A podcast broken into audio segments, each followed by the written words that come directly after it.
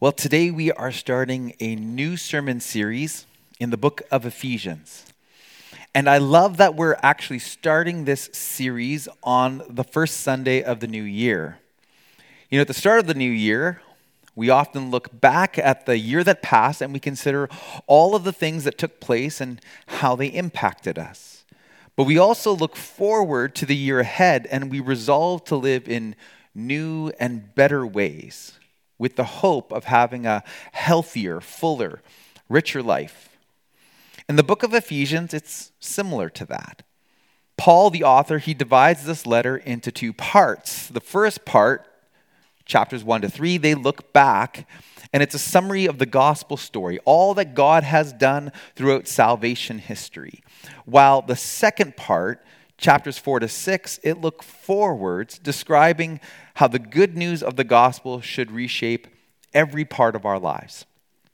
Commentator Darrell Johnson, he says he likes to entitle the first half, The Wonder of Being Alive in Christ, and the second half, The Walk of Being Alive in Christ. I like that. And this phrase, in Christ, or its equivalent, it's going to come up a lot in this letter to the Ephesians. In the passage we're looking at this morning, it comes up five times. In the entire letter, it comes up 36 times, so 31 more times after today. And it's an important phrase.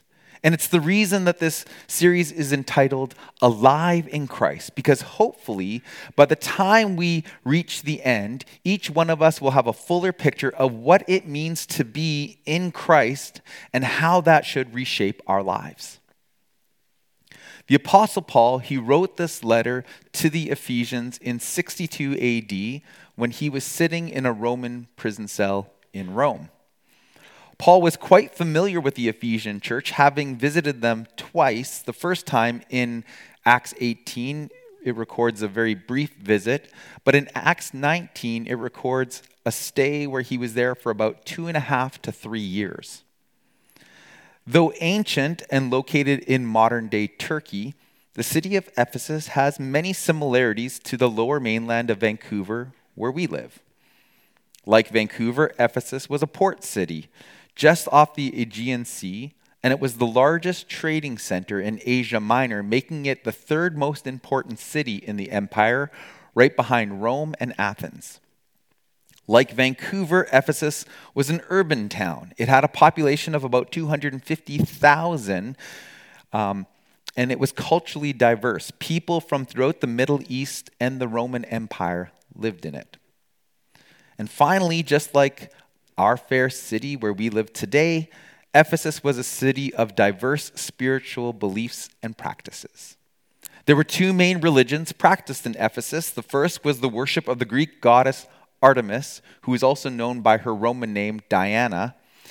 And Ephesus was the home to a massive temple built for Artemis, who was the goddess of sexual fertility. The people of Ephesus, they were obsessed with magical practices and spiritual powers, and so they believed that Artemis was their defense against other opposing powers and spirits. The second major religion in Ephesus was the imperial cult. This was the worship of the Roman emperor as God. A temple dedicated to Caesar Augustus was also constructed in Ephesus, where he was worshiped as the Son of God and also as the warrior God who had imposed unity and order on the world.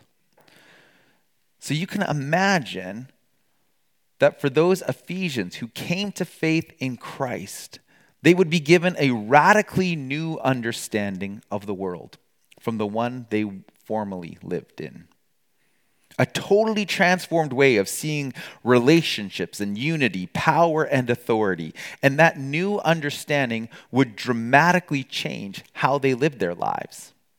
And that's what the book of Ephesians intends to do for you and I, for us living in the lower mainland today. As theologian Walter Brueggemann says, Ephesians gives us a new set of glasses, an alternative reading of reality. And this alternative reading of reality that is shaped by the gospel should not only give us a completely new understanding of our reality, but it should also dramatically reshape our lives. And in the passage we're looking at this morning, we see that despite what our circumstances may say, in Christ, we are blessed beyond belief. If you have your Bibles, turn with me to Ephesians chapter 1, and we're going to be looking at verses 1 to 14. And speaking of putting on new glasses,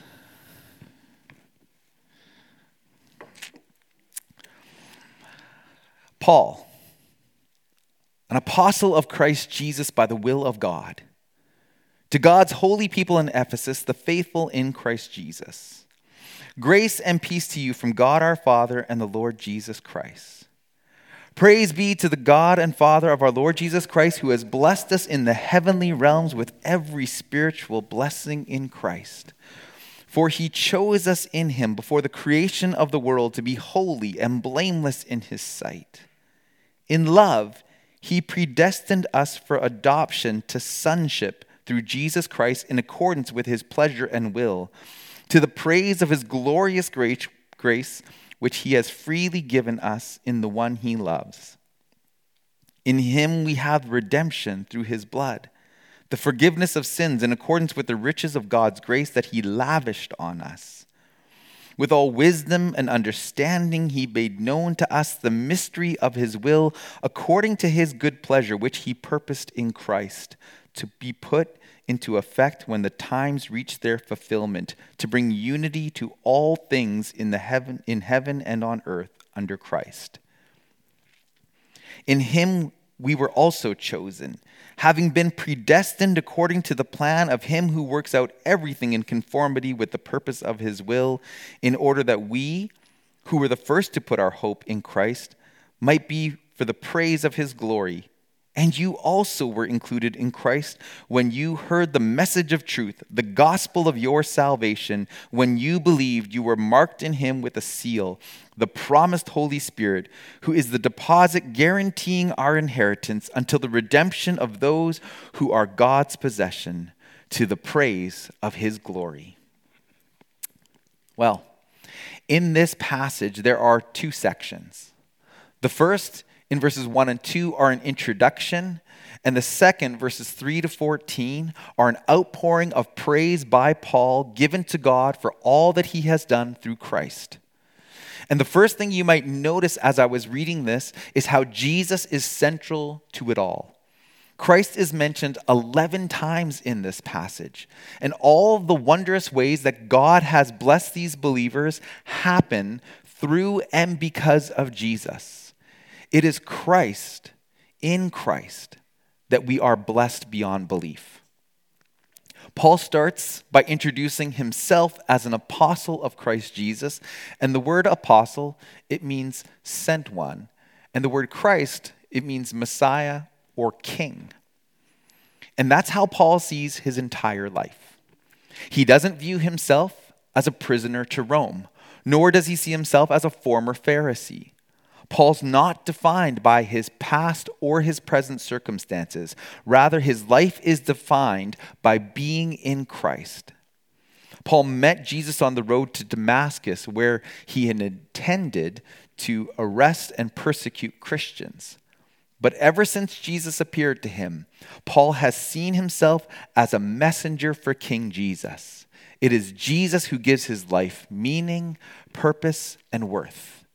And that's how it should be for all believers. It is certainly how Paul viewed the Christians at Ephesus. He addressed them here as God's holy people in Ephesus, the faithful in Christ Jesus. Now, calling them holy people or saints does not mean that Paul thinks that they are perfect. Theologian Lynn Cohick she says, the term holy carries the sense of being set apart for a sacred purpose. Much like the temple, it would have been reserved for religious rituals, not profane or mundane activities. It kind of reminds me of the fine china that my mom would bring out for special occasions. We only used it at family gatherings such as Easter or Thanksgiving. It was never used for weekly meals like Taco Tuesday. And Paul describes just who these set apart ones are it's the faithful in Christ Jesus. See, just like Paul, Jesus has given these Ephesian believers a new identity too. They are no longer defined by their past or present circumstances, and by setting them apart, Jesus has given their lives new meaning, purpose, and worth. They are not saints because they are perfect, they are saints because they are in Christ. In the final part of his introduction, Paul greets them with grace and peace. Now, the word peace is the Hebrew word shalom, and it means peace, but it could also be used as a, simply as a way of saying hello and goodbye. That's how Jews used it. While the Greeks or non Jews, known as the Gentiles, they actually use the word for grace in the same way. Later on in the letter, Paul addresses the relationship between these two groups, the Jews and the Gentiles, who made up the church in Ephesus. But there can be little doubt that he is using these two phrases here to foreshadow what he is going to say to them later on. And that is that they have both found grace and peace from God and Jesus and that they are no longer two people where one gets peace and the other grace. Rather, they are one people for whom God is Father and Jesus is Lord.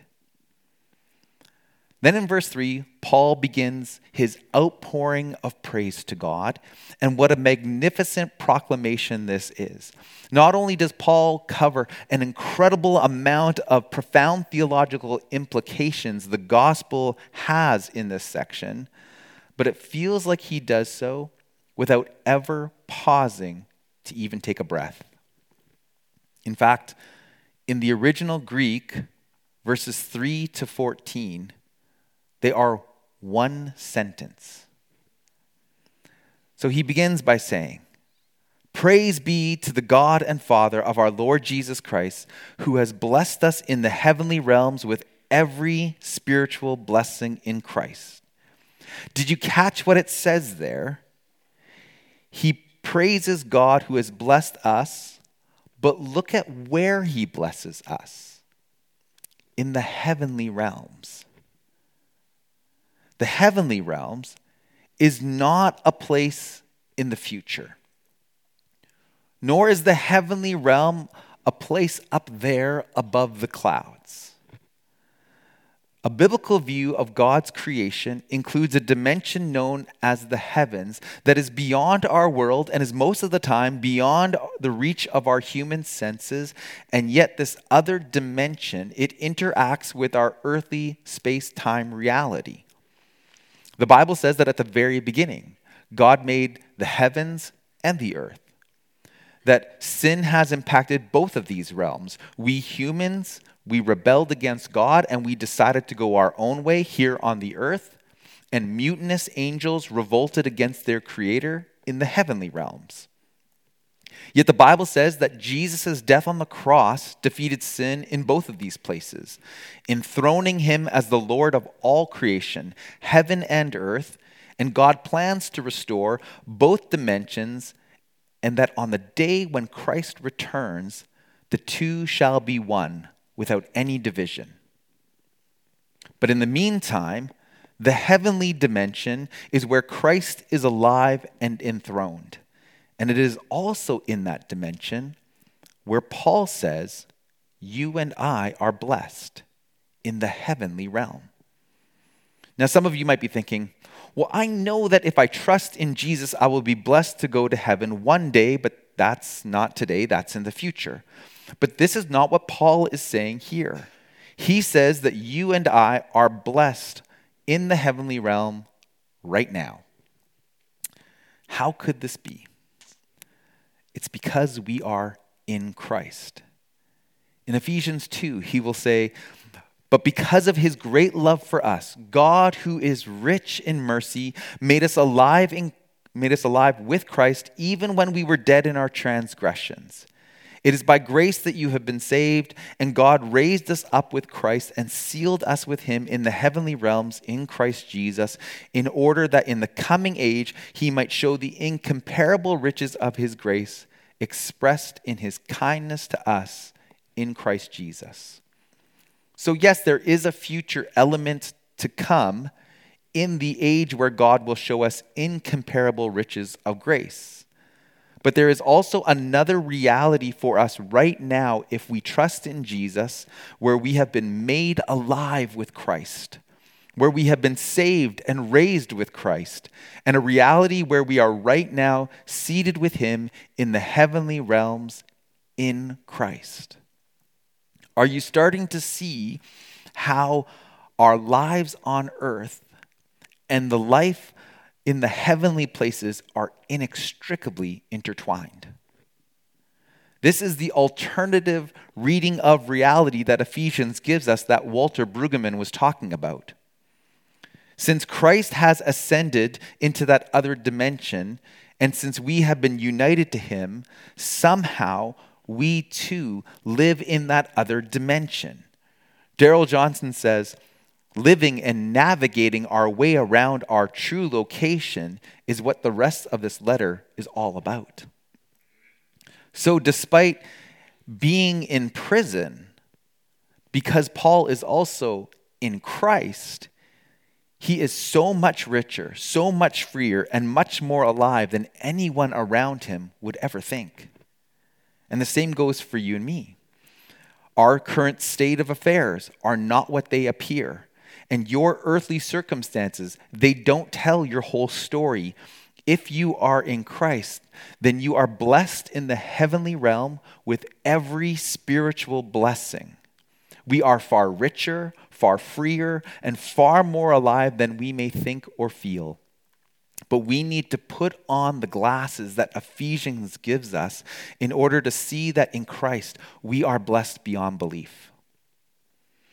Paul goes on to describe what these spiritual blessings are. And in verse 4, he says, For he chose us to be in him before the creation of the world to be holy and blameless in his sight.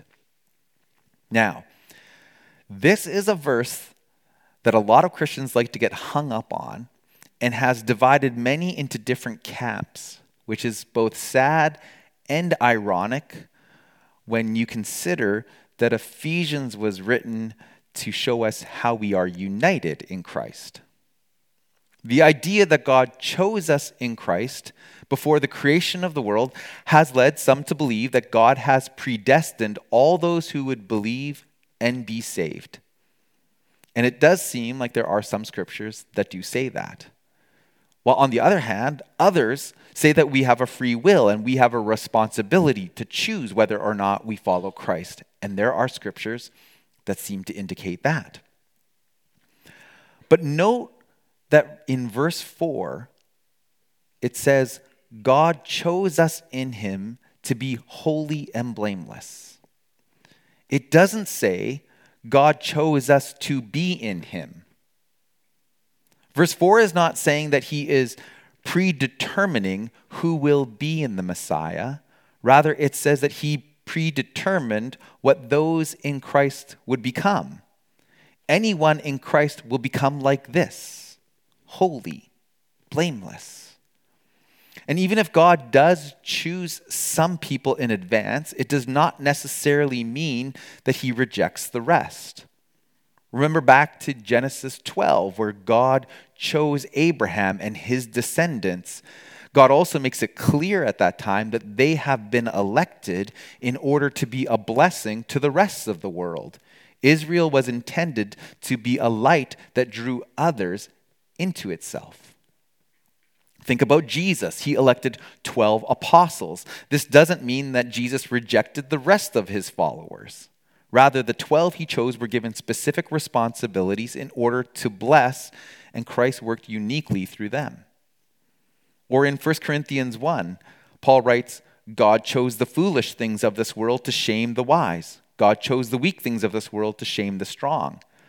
This doesn't mean, though, that God rejects the wise and the rich. Rather, he chooses the foolish and poor to show the world that one doesn't come to know God because of any worldly status. I don't think that this morning I will be able to bridge the gap between those who choose to believe in predestination and those who insist on free will because their debates have been going on for centuries. But I think that what scripture shows us is that God's election it has an outward focus. He elects some in order to bless others.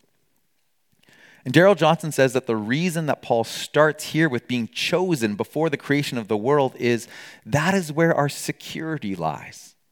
Our salvation is not in ourselves, our salvation is grounded in God's free, sovereign, gracious choice in Christ to claim us for himself. Blessed be his name. And he chose us to be holy and blameless. Again, holy, it means set apart, but it can also mean whole, not lacking anything. And blameless, it means innocent, without any fault. This is an incredible picture to stand before God Almighty, whole, blameless, without any fault. It's more than any of us could ask or imagine. It's certainly more than any of us deserve. Blessed beyond belief. The next spiritual blessing Paul says we have in Christ starts at the end of verse 4. He says, In love, he predestined us for adoption to sonship through Jesus Christ in accordance with his pleasure and will, to the praise of his glorious grace, which he has freely given us in the one that he loves. Now, some of you might be wondering why our Bibles say adoption to sonship? Like, why didn't they edit that word and get it up to, you know, why doesn't it say adopted to being his children or adopted to being a son or a daughter? And the reason that Paul uses sonship here, which applies to both male and female followers of Christ, it has to do with the cultural context of Paul's day. Lynn Cohick explains adoption of adult sons was quite common among Gentiles in the New Testament, and the purpose of adoption was to secure the family's heritage, including the continuation of honoring the traditional gods and goddesses and managing the family's wealth.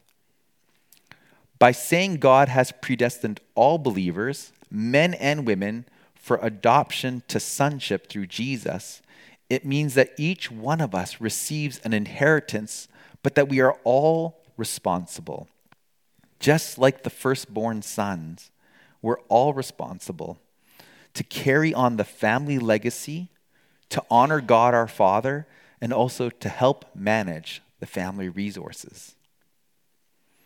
It's not as if God even needed an heir to the kingdom to adopt, anyways. He always had one, he always had a son. But God was eager to bring you and I into his family and give us a share in Christ's inheritance. Look at how Paul describes God's act of adopting in love in accordance with his pleasure, freely. Isn't that marvelous? Perhaps that changes for some of us our view of God the Father. He did not have to be coerced to adopt us. He was happy to do it. This wasn't something he did begrudgingly or even was impassive about. He willingly adopts us because he loves us. And here's the thing about adoption it's different than justification or salvation. It includes those things, but it's better. J.I. Packer says, adoption, it is the highest privilege the gospel offers. And it's not just because with adoption we're now considered God's child, but because with it we also become a part of God's family. But as with any family, being a family member comes with the expectation that we are going to do life together in the family. Our Canadian culture, it's so very individualistic. But the corporate and community nature of life in Christ that the gospel insists upon, it is so countercultural that it's otherworldly. But oh, what a blessing it is. Verse 7 describes the next blessing, saying, In Christ, in Him, we have redemption through, the, through His blood, the forgiveness of sins in accordance with His riches of God's grace that He lavished upon us.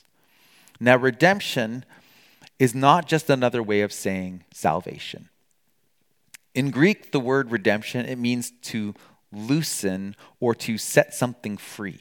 So it's often used in the context of liberating people from captivity or from slavery, or releasing someone from a debt that they owe. So not only are we forgiven of our sins, but God works in our lives through the blood of Christ to set us free from anything that is holding us captive or that we feel in debt to.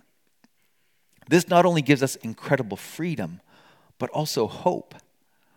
You see, just as we are already blessed in the heavenly realms, though we may not feel so blessed right here and right now, we are also set free in Christ in the heavenly realms, though we may continue to struggle with sin here and now.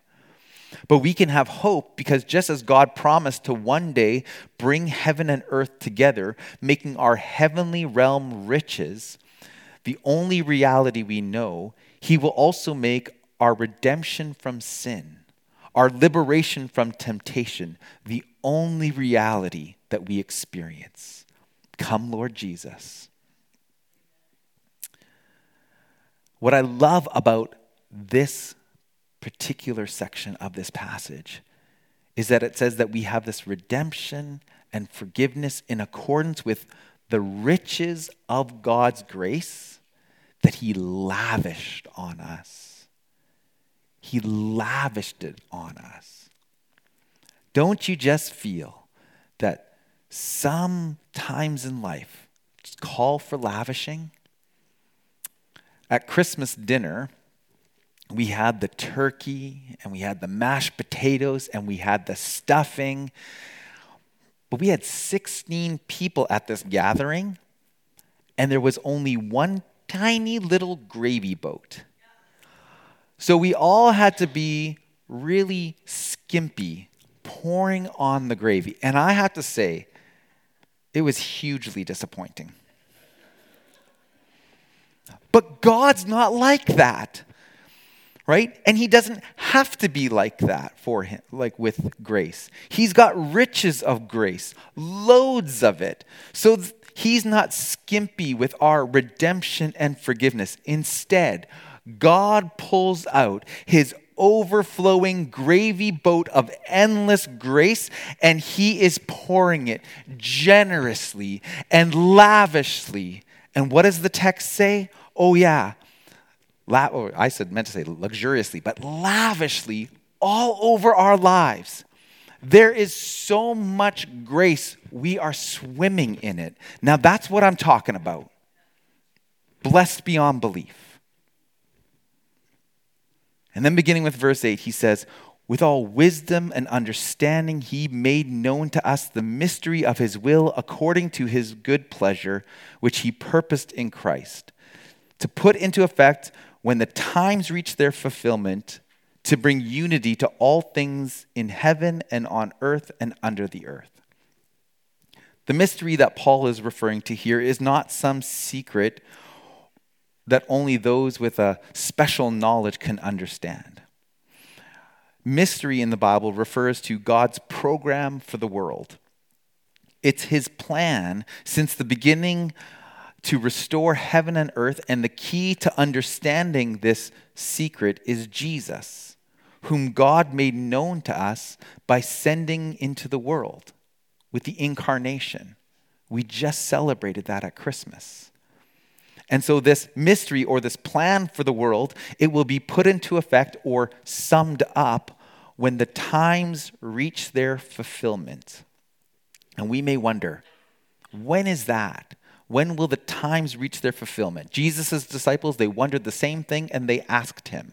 And this is what he said to them in Matthew 24. But about that day or hour, no one knows, not even the angels in heaven, nor the Son, but only the Father. Therefore, keep watch, because you do not know on what day your Lord will come.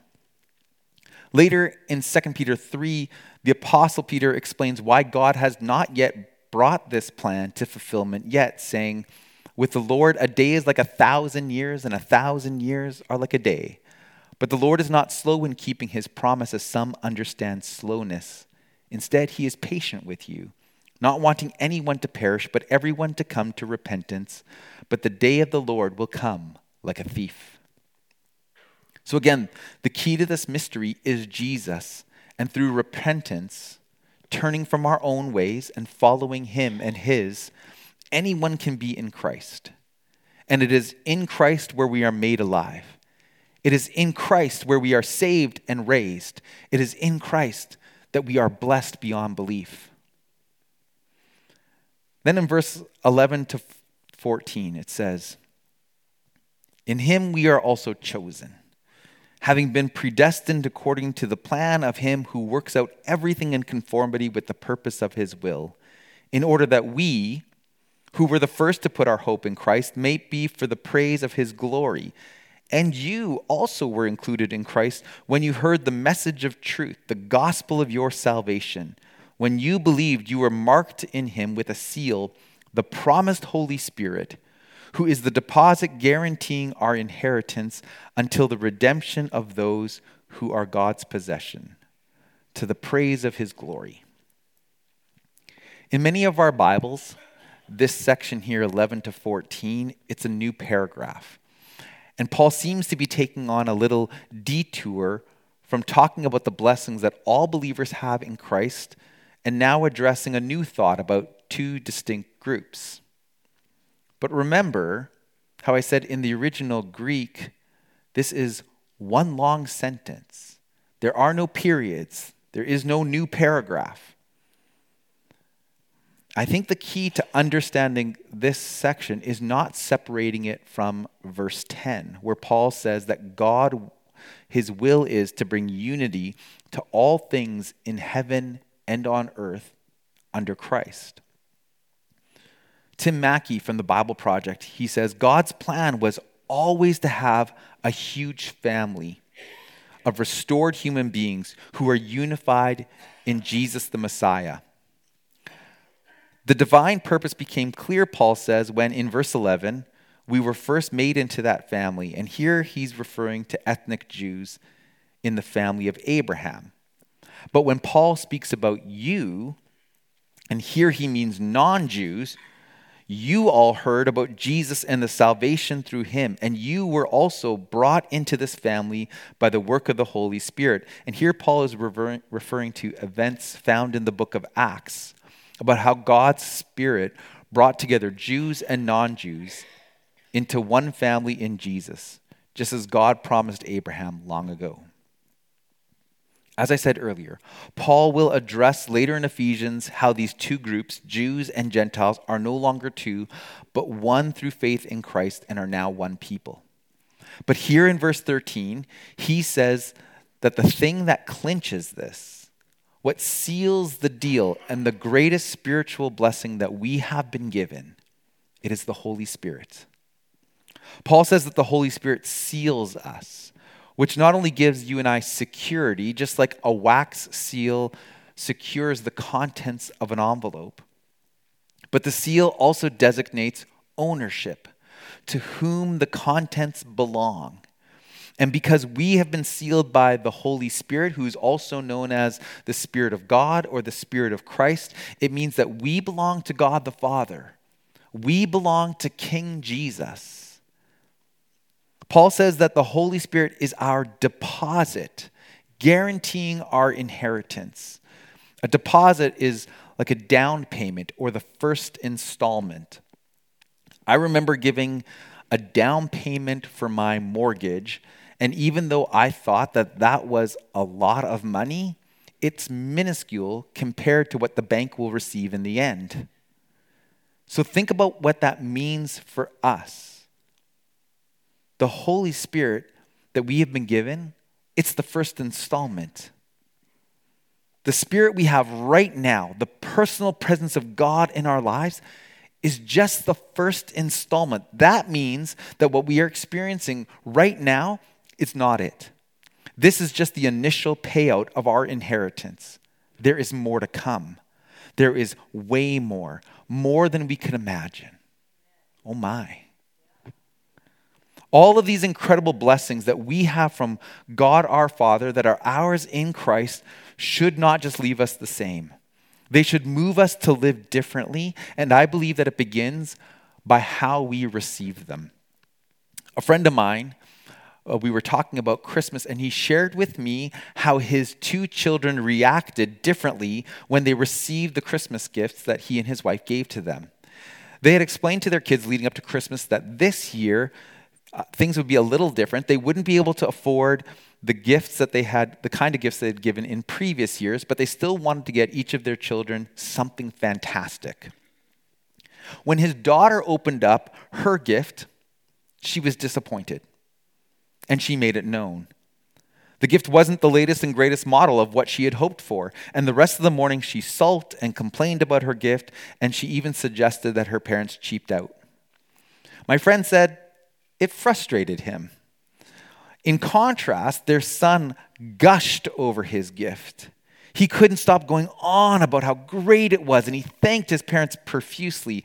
Now, you can imagine how delighted my friend was with how his son received his present. Friends, the blessings that we have in Christ are incredible, these are priceless. And though we may not be able to experience their great worth completely here and now, how you and I receive these gifts, it matters. It matters because we have a Father in heaven who gives them to us in love. He gives them to us freely. Don't forget, He lavishly pours them out over us. It is His pleasure to bless us. But we also cannot forget what it cost him the price that Jesus paid for us to receive these blessings. His body broken for us, his blood poured out for our sins. It's what we just celebrated together with communion. So, like my friend's son, we should gush over these blessings. We should thank God profusely. Like Paul, nothing should be able to stop us from going on and on and on about how great these blessings from God are, and it should move us to praise Him and worship Him. But in order to do that, we need to continue to put on those new set of glasses that Ephesians gives us so that we can continue to see these blessings and the alternative reality that the Bible says you and I live in.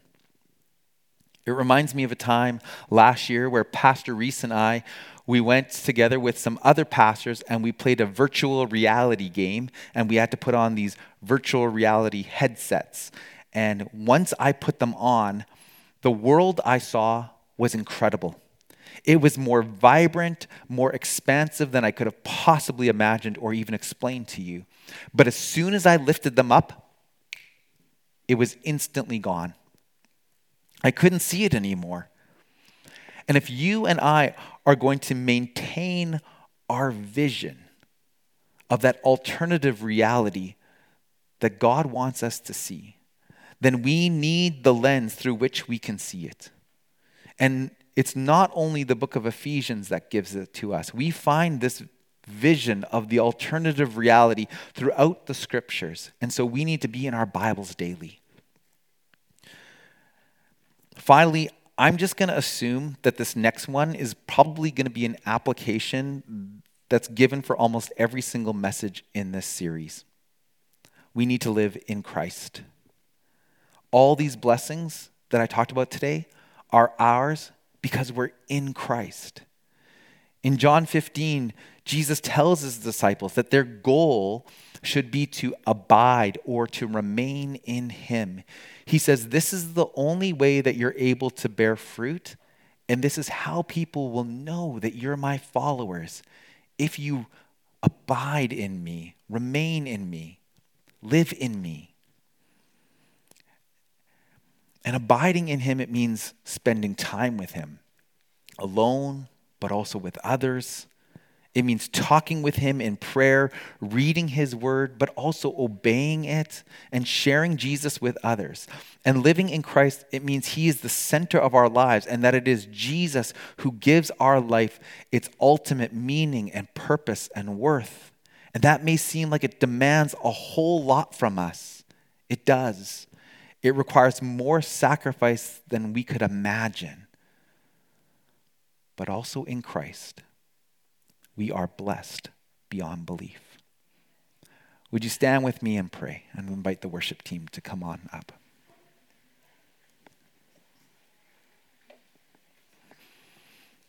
Oh, Father in heaven, how amazingly you have blessed us. What great gifts that we have received that are ours in Jesus that we could be called your sons and daughters. That the experience we have of your Holy Spirit now is just, just the foretaste of what we will receive when we are with you, when your kingdom is here in whole. We can't wait. Would you help us to receive these with grateful hearts? Would you help us to give you the thanks and praise you so richly deserve? Forgive us for when we don't do that. But thanks again for being so, so gracious to us, so merciful. We love you so much. Would you help us to continue to see reality from how you want us to look at things? Would you help us to continue to see these gifts for how good they are? And thank you that you allow us to, to be in Christ, who loves us, who forgives us, who died for us, who lives again right now and who come back for us. We pray these things in his name. Amen.